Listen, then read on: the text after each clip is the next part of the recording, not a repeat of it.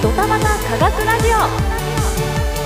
始まりました。第1回ドタバタ科学ラジオ、東京都市大学特任准教授、踊るサイエンスエンターテイナー、五十嵐美樹です。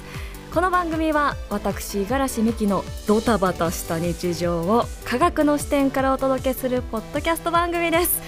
いやー、できるならばね、本当はこう真面目な感じの五十嵐美樹の科学ニュースとか、世界一受けたい五十嵐の科学授業とかね、そういうのやりたかったんですけれどもね、いや無理、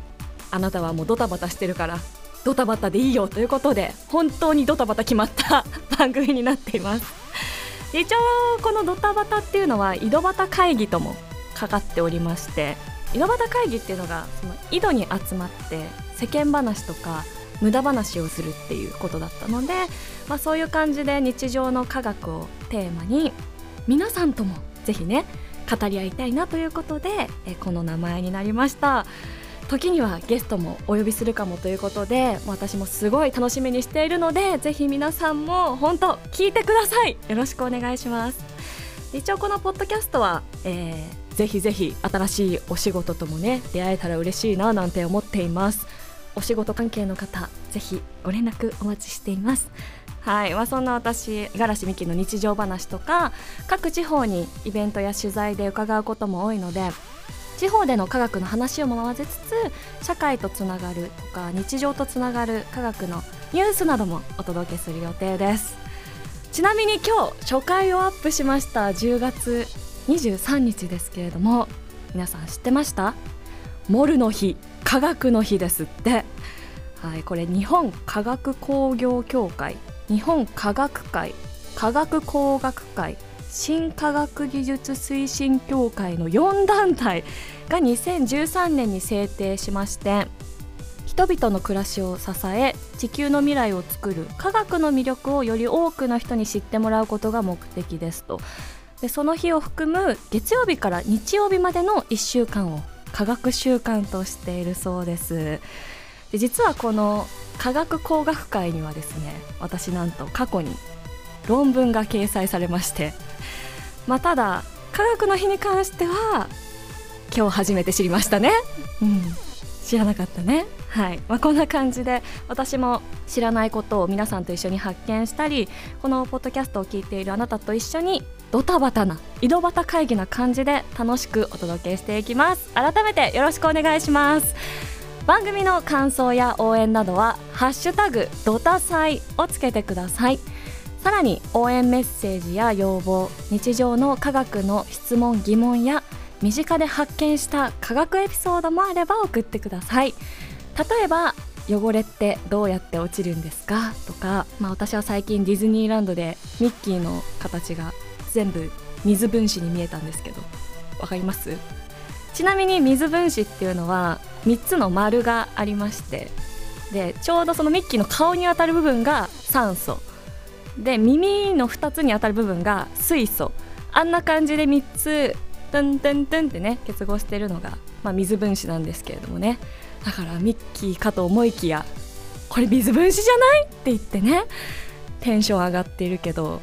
全然は伝わってなさそうなんですけれどもね、とかそういう日常で起こった科学のこととか、あとドタバタエピソードをお待ちしています。ぜひぜひ送ってください。私も日々ドタバタしますので共感したいなと思っています。メッセージはドタバタ科学@gmail.com に送ってください。ラジオネームやハンドルネームも忘れずにお願いします。メールアドレスはこのポッドキャストの概要に入れておきます。ドタバタサイエンスラジオ。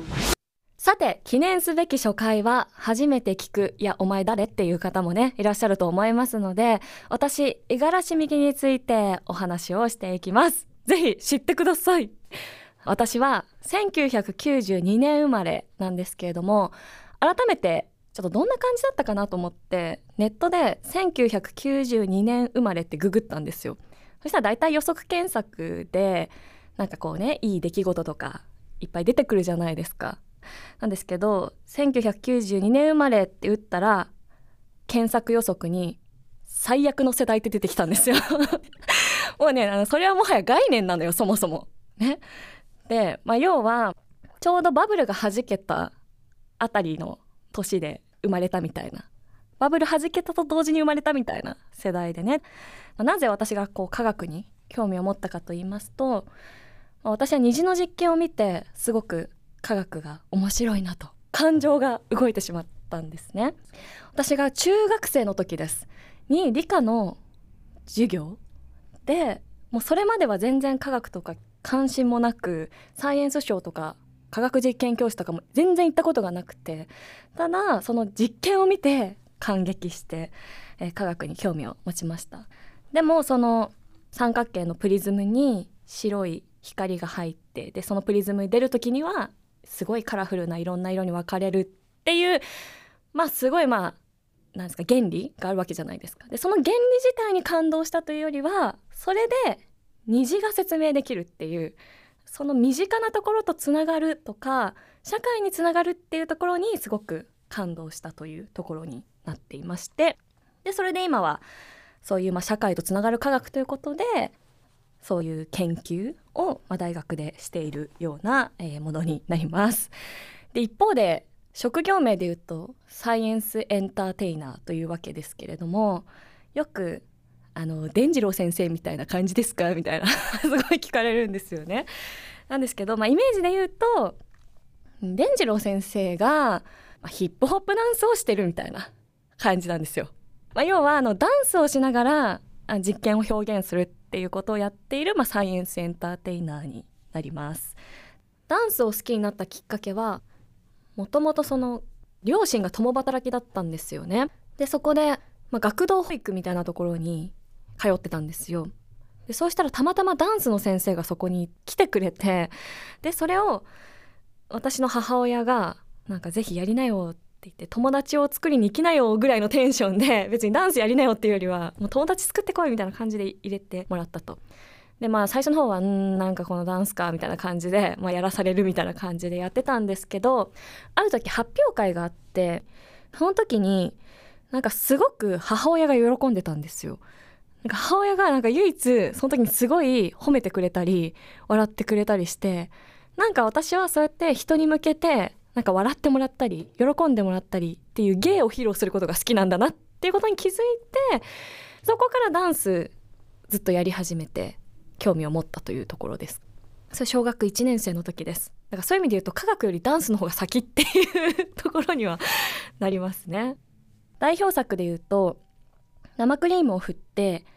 バターを作る実験があるんですね。その衝撃を加えることでタンパク質の膜が剥がれて脂肪がギュッと固まることによって、水分と分離してバターができる。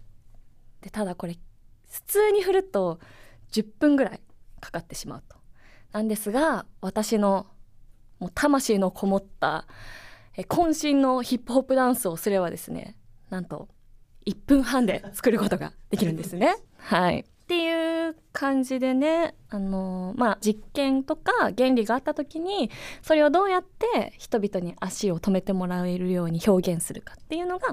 私の仕事になっております。で日本ではね、こんな踊りながら実験する人は私ぐらいしかいないんですけれども、実は海外に出るとですね、こういうのを認めてくださる団体があってですね、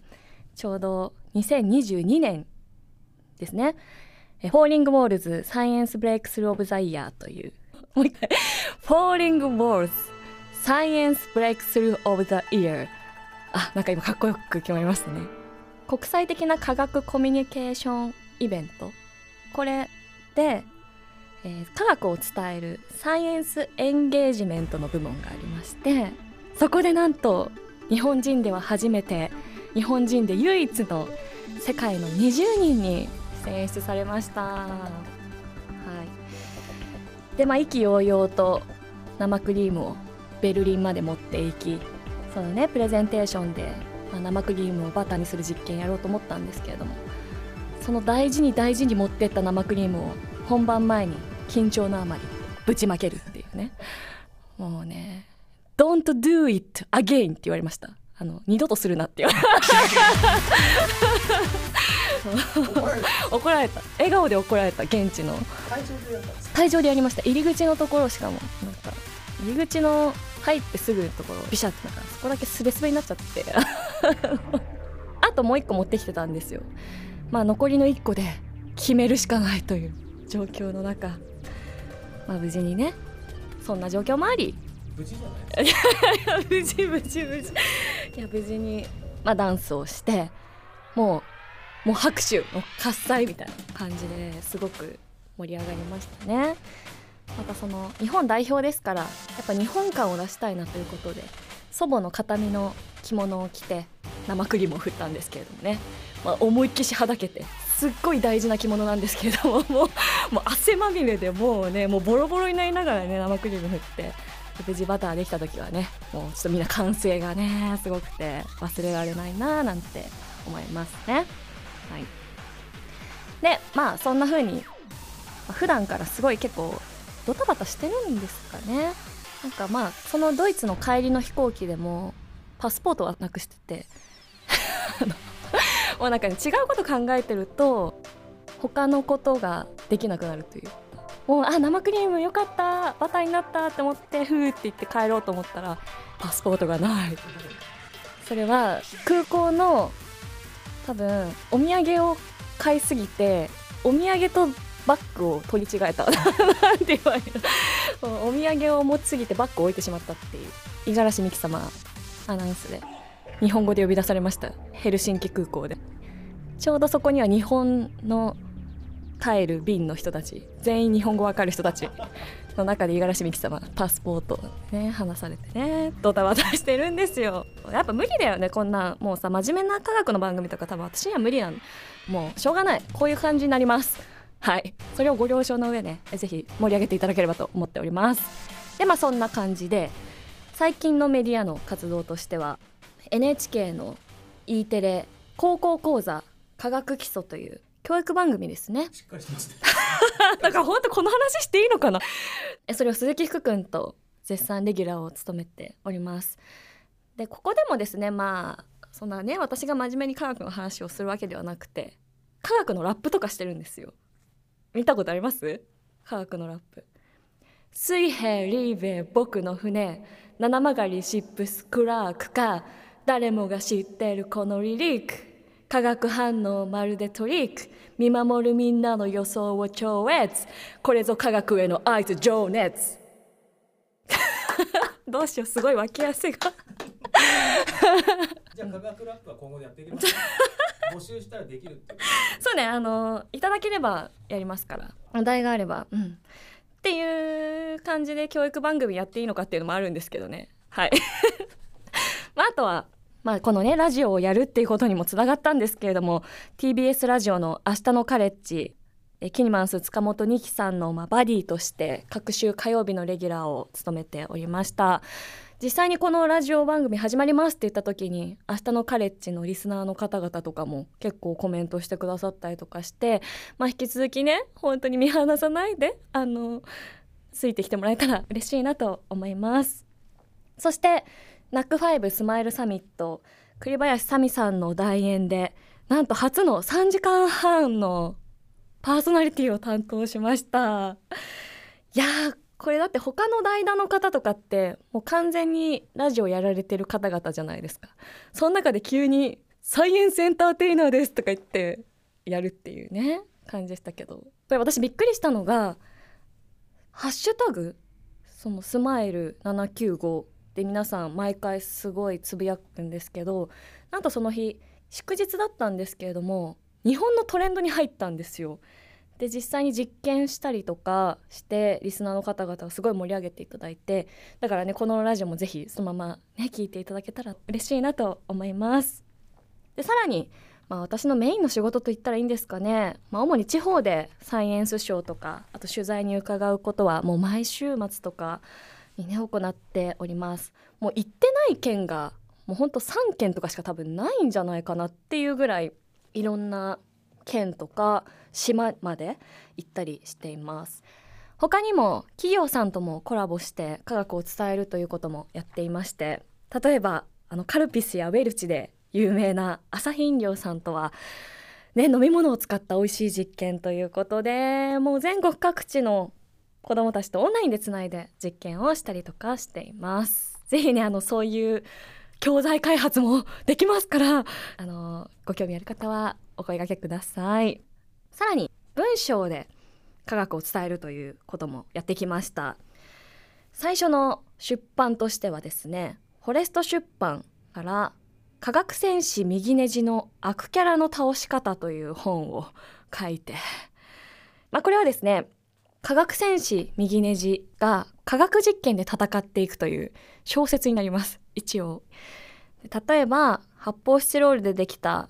なんか白い塗り壁みたいな敵が現れまして、でそれを右ネジが持っていた除光液、ネイルの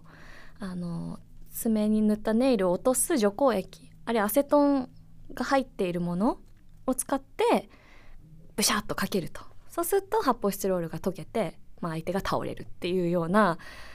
ストーリーが何個もあると。一応そのセーラームーンが私すごい好きで、やっぱねなんか一発で倒したいんですよ。だから科学実験で倒せたらそれに憧れてくれる子もいるかなっていう思いで書いたんですけど、実際にね子どもたちが読んでくれて、で結構ね写真でこの右ネジ読みましたってね、なんかこういう、ね、一緒に写ってる写真とかに送ってもらったりとかして、すごいいいね、引き続き広まっていったらいいなーなんて思っておりますね。痛快科学コメディということにしてますので。あと青春出版社文系もハマるシリーズの文系もハマる科学で、これもいろんな、身近な科学ということで出してるんですけれども、ちょっとこのドタバタを絡めた話で言いますと、コロナ期間に私ちょっとちゃんと料理しようと思って、コンロの上に鍋置いて水入れてパスタ入れたんですよ。そしたらちょっとね鍋が小さかったみたいで、なんかねパスタが燃えてるんですよねなんかあれと思って、直接そのパスタに炎がいってしまったという。お湯沸いてから入れてないんですか？あ、そうだ、そっからなのよ。でももうドタバタだからこっちはもうそのまま入れたのよ。そしたらさパスタの方に引火してるわけで、思ったの、いやパスタってめっちゃ燃えるんですね、すごいの、こんな燃えるのパスタみたいな、もう感激しちゃって、で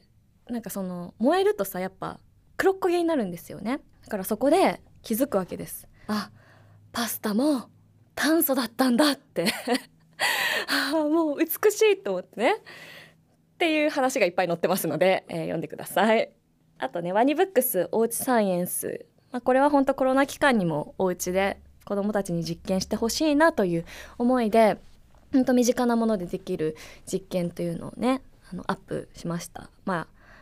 重曹とクエン酸でこうラムネが作れるよとか、本当に100円ショップとかで買ったりとかスーパーマーケットで買えるものでどういう実験ができるかっていうのがアップされてまして、これはぜひサイエンスショーに来た子からも人気ですので、もしよかったら読んで、あとプレゼントにもねぜひしていただけたらと思っております。そして一番最近はなんと光栄なことに学校図書館向けの科学本っていうのをね出版したんです。2冊もレッツサイエンス科学実験&工作ということで、ハードカバーでもうすごく長く使っていただけるものになっています。だからもう思いとしては図書館に来た子どもたちがなんかこう探して、なんか科学だって思って、で開いたら身近なものでできるから、ちょっと帰ったらやってみようかなっていう感じで科学に触れるきっかけを作れたらなと思っております。これどんな内容なんですか？これはですね、私環境省の浮体式洋上風力発電の広報アンバサダーというのもやっていた時期があったんですけれども、そういう風力発電装置を作る方法とか、どうやったらね羽が回るかとか、そもそもどうやって電気作るんだっけとか、結構そういういわゆる小学校の理科ともつながる内容にも、入っていたりしますので、ぜひぜひ関係者の方は導入をねお願いしたいなと思います。あとね図書館とかですとこうリクエストすると入れていただけるらしいんですよ。なので図書館にこのレッツサイエンス科学実験&工作で入れてくださいっていうと見られますので、もしよろしければそういうリクエストをね出していただければなんて思います。